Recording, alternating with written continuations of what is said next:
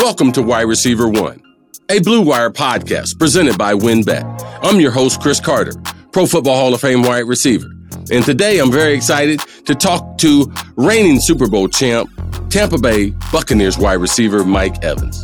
The Texas native was the seventh overall pick in the 2014 NFL Draft out of Texas A&M.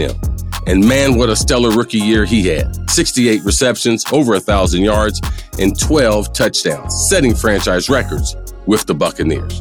The three time Pro Bowler and newly minted Super Bowl champion is ready for the new season, feeling like this year's team is better than last year. Could there be a repeat in this year's Super Bowl? Mike Evans thinks so. We're also going to get into who the man is under the helmet, from his humble beginnings to his charity work off the field. Stay tuned for my interview with wide receiver Mike Evans. What does motion sound like? With Kizikans free shoes, it sounds a little something like this. Experience the magic of motion. Get a free pair of socks with your first order at kizik.com/socks. Today, I'm very, very excited because we have one of the Super Bowl reigning champions, Tampa Bay Buccaneers wide receiver Mike Evans. Now, Mike, there is so much to your story. I don't think people really know who you are. So, even in me getting on the podcast today, I was telling you that, and you was like, "No, man, don't tell people. I don't want people to know." That that trait of laying low is not the typical um, wide receiver trait. So, who is Mike Evans, and why do you have that internally that I want to be behind the scene? I don't know, man. That's just how I've always been. You know, I'm I'm from Galveston, Texas. Uh, you know, I, I, just worked hard all my life to try to get to, to reach my goals, and uh, you know, I've been blessed and put in this position to, you know, not only just do you know what I love is play football and uh, you know provide for my family, but also provide for others uh, that are in need. And uh, you know, I just I love doing that, and uh, I take joy in that. You seem to be a player that's got a great deal of balance in your life. Um, I know you've been surrounded by a lot of women in your life. You got three daughters. Yeah. Um, two, two, two daughters. You got, you got two son, daughters. A son. And you, yeah. you have your significant partner um, there in your life. But it all started with your mom. And to me, that was yep. kind of one of the stories that not only your size and your ability that attracts me to you, it's your story about your mom. My mom had seven kids before the age of 25. Got kicked out of high school. Everyone told her she was going to be a failure in life, but she went on to make something of her life and made her kids make something of their life. Can you kind of give me the Mike Evans story, um, your mom, and some of the hardships that you experienced in those early days that made you into the person who you are today? Well, my mother showed me, you know, how it's done, and uh, to no matter what hand you're dealt, you can always find a way to to become successful and, and accomplish what you want to accomplish.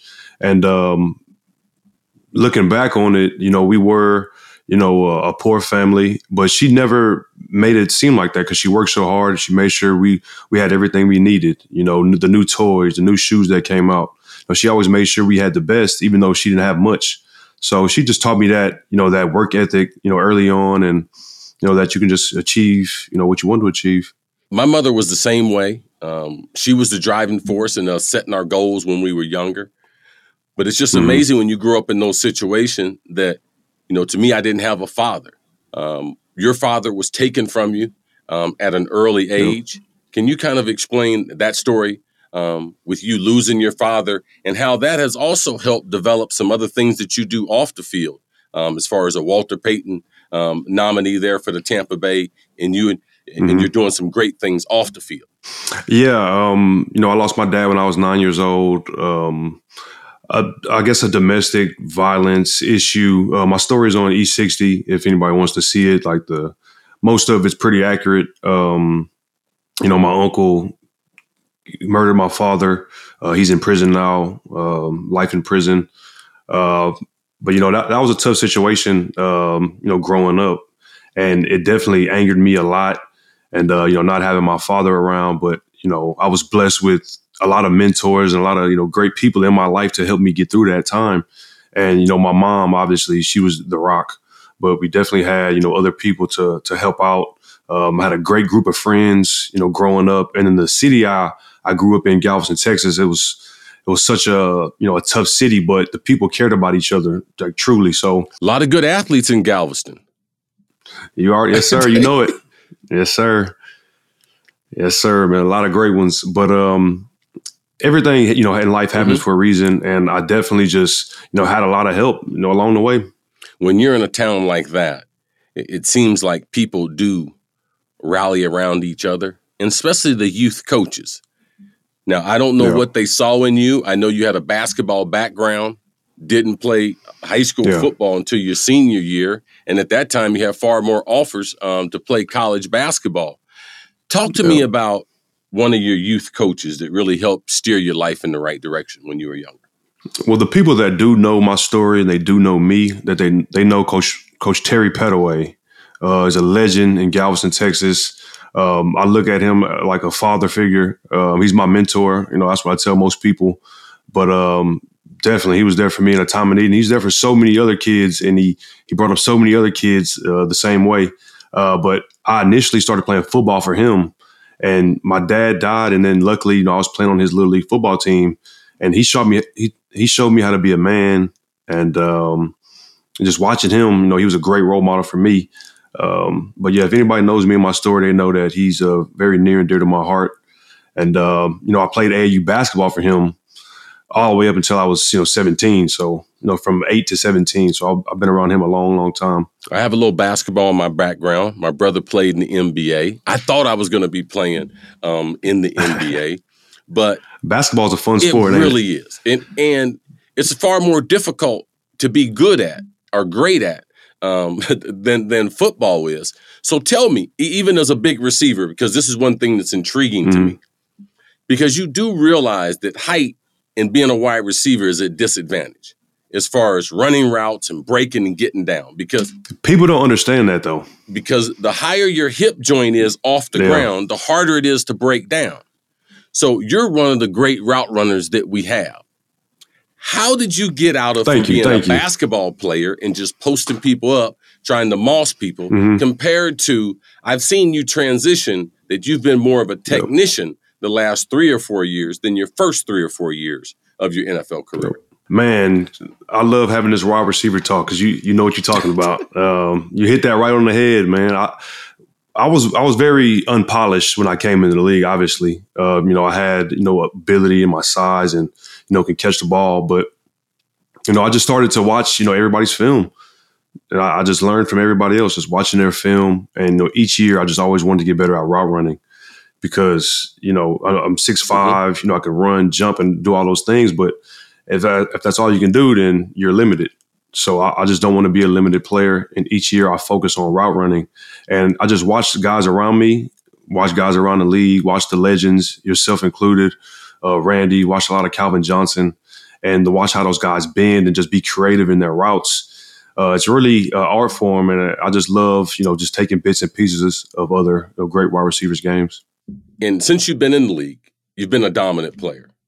Seven seasons, seven thousand yard seasons, numerous NFL records, a bunch of Tampa Bay records. Like even right now, because I'm always taking an interest in the wide receiver in the landscape if I had three votes to the players that are currently playing, they're going to get a gold jacket one day.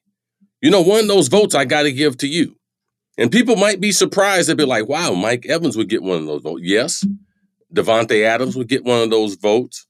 And DeAndre Hopkins would get one of those votes. And there's probably one or two I might able, but right now, as far as what you've done, and people would be surprised, you broke Randy Moss's six straight thousand yard seasons. And I was there for the first four of those. So, so I knew exactly what he did. And I just think, even with playing in Tampa Bay, getting into the playoffs for the first time, that you're still one of the most underrated players that we have playing the game.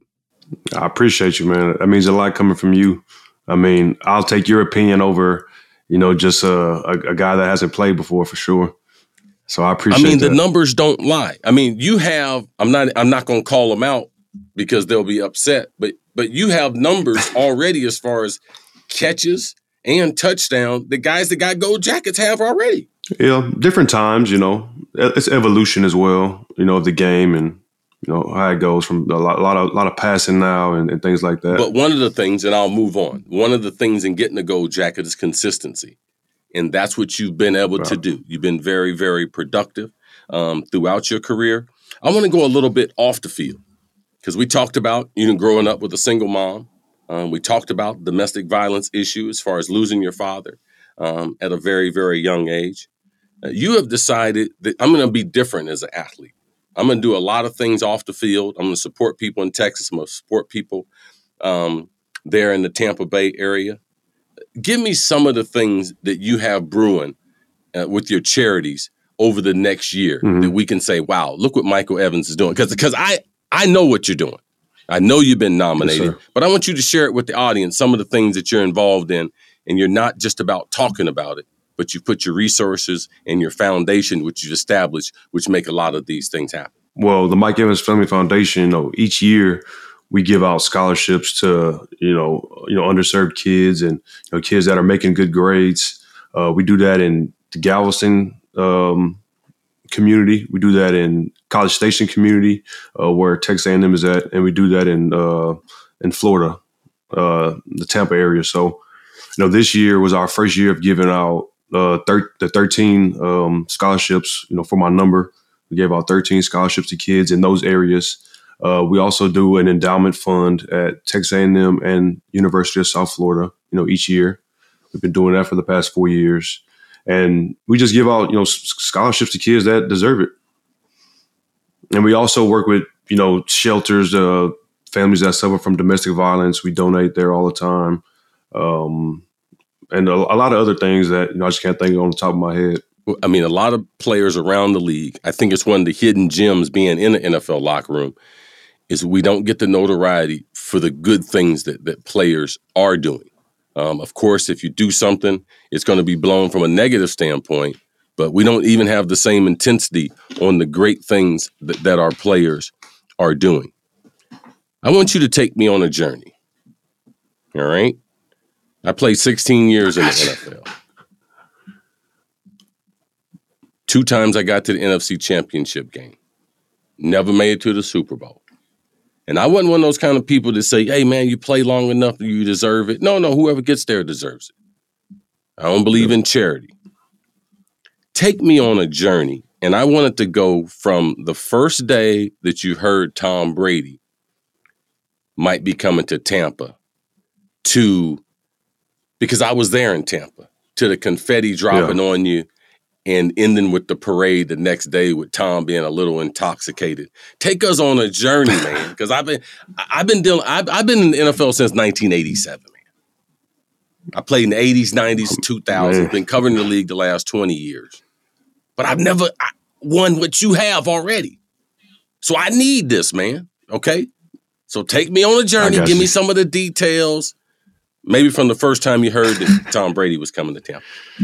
All right. So when I first heard he was coming, it was like chatter that he was coming, right? So me and Chris Godwin are talking, and Chris Godwin was number twelve. So I'm like, Chris Godwin. I was like, "What if Tom comes? What you what you doing?" he was like, "Oh, he was like off rip. I got to give up number twelve easy, no problem. if we get Tom Brady," and I was like, "All right, smart man." And then you know, a day later, we end up signing him, and he hits me on Instagram, and I just seen Tom Brady's name in my mention. I'm like, what the heck? And then he said, you know, excited to get to work with me. And then we worked out like two weeks after that, mm-hmm. and the rest was history. We he's the most detailed player I've ever played with, the smartest football player I've ever been around, and it's a reason why you know he's so accomplished.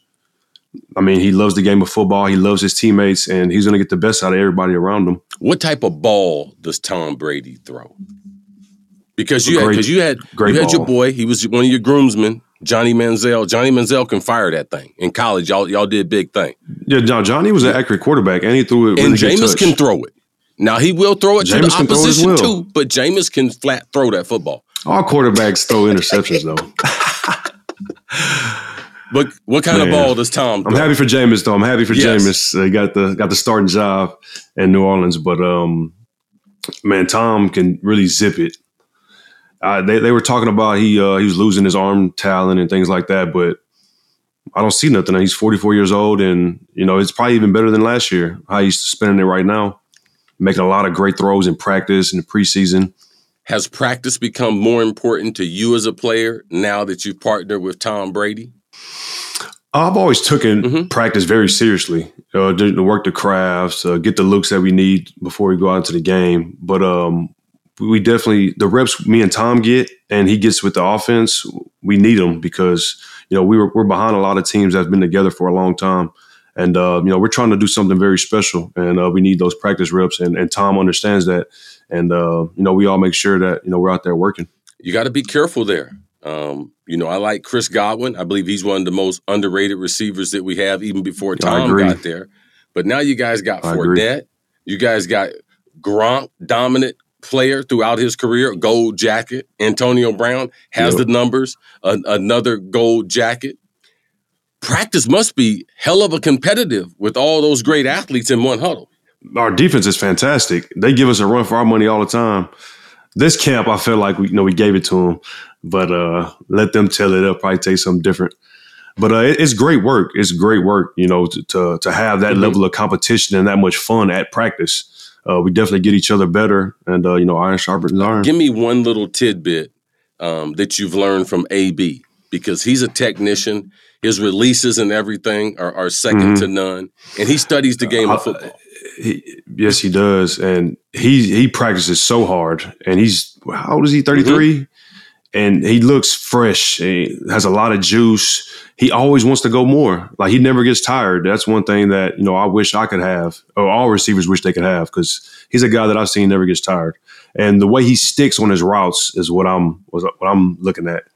He just sticks so hard in the ground and like doesn't lose like his leverage at all. Um, not many guys can do that, but I'm, I'm trying mm-hmm. to do that. Now, give me something from Gronk, something you've picked up from him, because there's no tight end that's been as dominant, and there's been no player that's had more fun playing the game than Gronk. Man, Gronk's. I've learned to be more positive because of Gronk. Mm. You know, honestly, you know, he's a, like you say, he's a Hall of Fame caliber tight end. Well, he is going to be a first ballot Hall yeah. of Famer uh, when his time this comes. But I've learned in practice, if he drops a pass, misses a block, he's like, all right, I'll get the next one. And he just he just keeps smiling and just goes out there and just tries to make the, the next play. And he doesn't care. He doesn't beat himself up on you know the negatives he has. Uh, like a lot of other guys, you know, we get frustrated and things like that, but he just moves on to the next mm-hmm. play. And uh, in the game as well, he just he's just always positive no matter what. I've been knowing Bruce Arians for a long time. Um, you know, he's got a lot of friends in the business. Uh, what did it feel like for you guys as a squad getting him that championship, given what he's been through, um, not only as a coach, but what he went through health wise, um, retiring, coming back into the game, and taking that Tampa job, believing that he had a Super Bowl champion there in Tampa. We were all so so happy for for BA, and we're going to try to get him another one because uh, he's a very hardworking coach. Um, you know, he's been through a lot. And um, you know, I always liked Bruce Bruce Arians, even before I met him. Uh, I like the way that they game planned against me when he was in Arizona. Um, I thought he was a really smart coach. I like the way that he talked. Heard heard really great things about him from other players. And when we got him, I was very happy and uh, you know excited to try to get him another Super Bowl championship. Take me through that first playoff game. Um, you guys weren't the oh, favorite. Oh, Mid-season, you, you, guys are probably like, "What the heck is going on?" We look like yeah. we look like old Tampa. Um, you guys caught fire at the right time, but take we didn't. We didn't think that. Well, without the internally, well, we the thing about that. it in with with COVID and the lack of practice time, yeah. you guys probably figured, man, we just mm-hmm. a play or two away, and that defense was only going to get better. And the offense, you know, the offense we started pretty mm-hmm. slow. The defense started out better than we did for sure, and we just knew that with time that just getting more more time together that you know we get to where we wanted to go and you know ba harped on it all year we got to keep fighting. We got to, you know, stay resilient. And we learned a lot about ourselves, you know, before that bye week and, uh, you know, strung off eight straight. And that first playoff game, it was, I, I mean, we did everything we had to do to get the win, but it was no fans in the stands, right. like not one. So that kind of sucked. but um, you know, it made for made up for it in New Orleans and Green Bay. They had a, a couple fans in New Orleans and Green Bay did a did a really good job. And the Super Bowl was was cool too to have fans out there. Take me through you getting ready for the Super Bowl. Like you've been through the season. Tom is there. The, the, the shiny. He's mm-hmm. not a shiny toy anymore. Now yeah. you're going out there. Super Bowl Fifty Five. Get me th- what you were thinking about. What'd you eat for pregame? How nervous were you? I wasn't nervous at all, and the tickets are slotted. So I, I bought a suite. I did buy a suite. I bought a suite. Uh, cost me a little bit, but it was worth it. You know, a lot of my family members and, and, and close friends got to you know watch that watch that game. Um, but it was it was a it was a strange feeling because everybody all week was talking about their part the the parties after and and what what they're doing after and making plans. And I'm like, what if we lose? Would you, would y'all still want to do all this stuff? And they're like, we're not losing. And so I was like, all right, shit, we ain't losing. And then, you know, I started making my own plans. And then, you know, the day of the game, we had a morning activation and the mood in the little lobby we were in doing our activation, we were like doing foam rolling, stretching, and everybody was just hype. Everybody just had a, a confidence about them that they knew that, you know, we were going to get the job done because we had played Kansas City earlier in the season. And, you know, we wanted to, to get our rematch against those guys. And, uh, you know, everybody was well prepared and just very confident. The defense was playing so well. But the story was Tom Brady going to his 10th Super Bowl. That's unbelievable. I mean, they've only played 55. He's been to 10 of them. How was he in the huddle? How was he in the side on the sideline?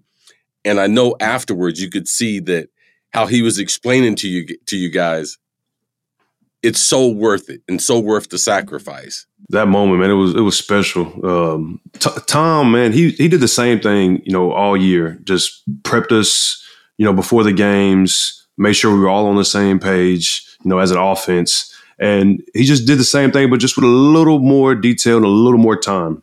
That's all. We just had a little extra meetings um, for the playoff games and the Super Bowl, and he just sent us a little more film than usual uh, for the Super Bowl and it, it, got us ready. I mean, we knew what to expect on, on most downs, and um, he was a little fired up, a little more fired up than usual, I guess, for the Super Bowl. I mean, his tenth one, the game of games, but he was he was normal when the when uh, the whistle blew. I met with his dad the day before, and his dad wasn't worried about the game at all.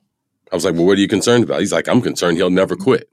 Like this guy, like this guy doesn't want, like he doesn't want to quit football. so to me, that's what I was thinking about. The Tom Brady, we're going to see him for a couple more years. Is that what you're thinking too? That's what I'm hoping. I mean, you know, he he says that you know if he if he feels like he can win, um, then he'll keep coming back. So hopefully, he, he feels like he can win a few more years. How has this offseason been different than the first offseason? Because we're still in COVID but we're not totally out of mm-hmm. it. But I know how important it is for Tom Brady to get with his wide receivers to be able to work out, um, work out, work on their chemistry in the offseason. And you guys weren't able to yeah. do that in year number one. Well, I feel like we're miles ahead now. You know, obviously we had the the second half of last season, we really started like playing much better, and we took that momentum into mini camp, and then now training camp and preseason, and you know, week one's around the corner. So, you know, I feel like we're we're miles ahead of, of where we were last year and I look forward to seeing what we can do this year. I mean, we're trying to, you know, be one of the best offenses ever, and uh, you know, we have the talent to do it. We just got to go out there and make it. I mean, happen. you have tremendous personnel. Um, you guys were never healthy altogether, let alone Tom not having an off season. Uh, you guys got AB late. You guys got Fournette late. I mean, yep. your expectations have to be through the roof to be able to say, man, if we have a whole training camp together the team that mm-hmm. takes the field against Dallas is a totally different team that took the, the, the that first game I think last year in in New Orleans, right? And I mean, and everybody's healthy now too. You know, everybody's healthy. Everybody's on the same page. You know, Tom has more than you know. He had a couple months in, into the offense uh, before we played the Saints last year. Uh, so you know now you know he knows the the playbook very well. We all know what he expects from us, and um, you know, our old line is very underrated as well. They're going to be even better than they were last year. So, uh, give me a couple players on your roster. Um, You're one of the longest tenured players there in Tampa. And, and when you go through training camp, you go through the preseason, there's a couple guys that typically kind of pop, pop off the film. And they might be younger players, they might be veteran players just just in the system. Um, I talked to JPP the, this summer. He's so excited. Mm-hmm. Uh, he believe, yeah. he thinks that defense is going to be top three in the league, if not the. the he's confident and he, he's yeah. a beast and he's one of our leaders. So, so give sure. me a couple of the guys that, that you have seen through training camp and through offseason that you really think going to pop this year. Mm-hmm. I mean, a lot of guys are already pretty solidified. Um, you mean like guys that haven't really like burst on the scene Either yet? one. Either one. Guys that you are guys that haven't been healthy. Mm that's a lot. I feel like Antonio Brown um, is going to shock some people this year because people don't really mention him anymore like they used to. He was the best receiver in the league in, until a couple years ago when he when he missed a, almost the whole mm-hmm. season. He was the best receiver in, in my opinion, him and Julio. Uh, but he's healthy this year and he's juiced up. Uh, Chris Godwin's going to be healthy this year. So obviously my, my two running mates at receiver are going to do their thing. Tyler Johnson is a second year player. I look for him to make a yeah. big leap for us, make some clutch catches for us last year in the playoffs. Um, defensive side of the ball, I feel like our secondary is going to take that next leap. You know, last year, I know they showed some games where they could be mm-hmm. dominant. Mm-hmm. Um, this year, I look for them to be more consistent and, and really ball out. You know, we got they're, they're like six one corners, uh, our safeties, young, hard hitting, smart you know, I look for our DBs and, and those two receivers that I mentioned, or three receivers that I mentioned to to really do something this year. Mike, I greatly appreciate the the time that you've taken with us. Um, I really appreciate what you're doing off the field because I feel as an NFL legacy player that we have a legacy, and that's to be charitable. And and you have shown shown that. Um, how important is it? Because I I communicated with you last year when you were nominated for the Walter Payton and I won the first Walter Payton Award winner, what would that mean to you as a human being to be able to win that award one day? I mean, just to be nominated is a is a is tremendous dope. honor. Yeah. Obviously, I mean, I never even thought about any mm-hmm. of this. I've always, when I was young, I wanted to grow up and you know, make a lot of money playing a sport I love, and then with the money I make, just take care of my family and then people in need. That's all I really wanted to do when I was young, and just to be nominated, that's just a bonus to be, you know, Walter Payton Man of the Year nominee. That's just a bonus. But if I ever win it, you know, obviously it's going to be one of the best honors I've ever received. And uh, you know, I love what, what the Walter Payton uh, family mm-hmm. is doing. Walter Payton's family is doing, and uh, you know, I hope they keep that legacy going. Um, and I'm just I'm just honored to be you know in that in the same like sentence as you know all these other guys that are doing great things for their communities and you know their hometowns and things like that. You have the individual acknowledgments. You have the Pro Bowls. You have the Super Bowl. What's a real goal for Mike Evans as you enter year number eight on a stack? Because when you start getting this point in your career, you have to compromise sometime your numbers. You know, ah man, I might not be able to get mm-hmm. 10 touchdowns, I might not be able to get 1400 because we have to all yeah. these mouths feed. What are real goals for you at this point in your career? I don't think about like the numbers as far as like what I'm gonna have at the end of the mm-hmm. season because every year is different. Um, I just want to make the most plays possible. You know, I want to be better than I was last year. I want a higher catch percentage. I want to run better after the catch. I always try to get better at YAC, always because that's that's one two. Um, you know, especially since I'm I'm very healthy this year. I hope I can you know have my, have my best uh, season with YAC, and uh, just some more big plays. I want some more big plays this year, and uh, just try to make the most of my opportunities. You know, I don't know a set number. Well, obviously, I'd like to continue the streak uh, a, thousand yard seasons to start a career um, and get into the playoffs and then you know try to get back to the dance. He's Mike Evans, football fans. Mike, thanks for joining us. I hope people out there, I hope they realize that you're more than a football player. Um, thank you for sharing your life experiences because that's not always easy. Um, even though sometimes it does roll off our tongue, it's not always easy to think about those memories and keep making a mark there in Tampa and they're in G Town. Yes, sir. Because uh, I know they're very, very I proud of you. And as a former wide receiver that's played the game, I greatly appreciate how you go about it and how you've developed into not only the man on the field, but who you are off the field and take advantage of the NFL stage. It's Mike Evans, seven straight thousand yard seasons, NFL record, broke my man straight cash homie Randy Moss's record. That's my guy, though. Super Bowl champion, newly minted there in Tampa Bay, Super Bowl 55 with Tom Terrific. Mike, pulling for you this season. Have a record breaking season. Thanks for joining us on Wide Receiver One. Cris, you're a legend. Thank you, man. I Thank you, bro. you. Let's stay in contact with each other.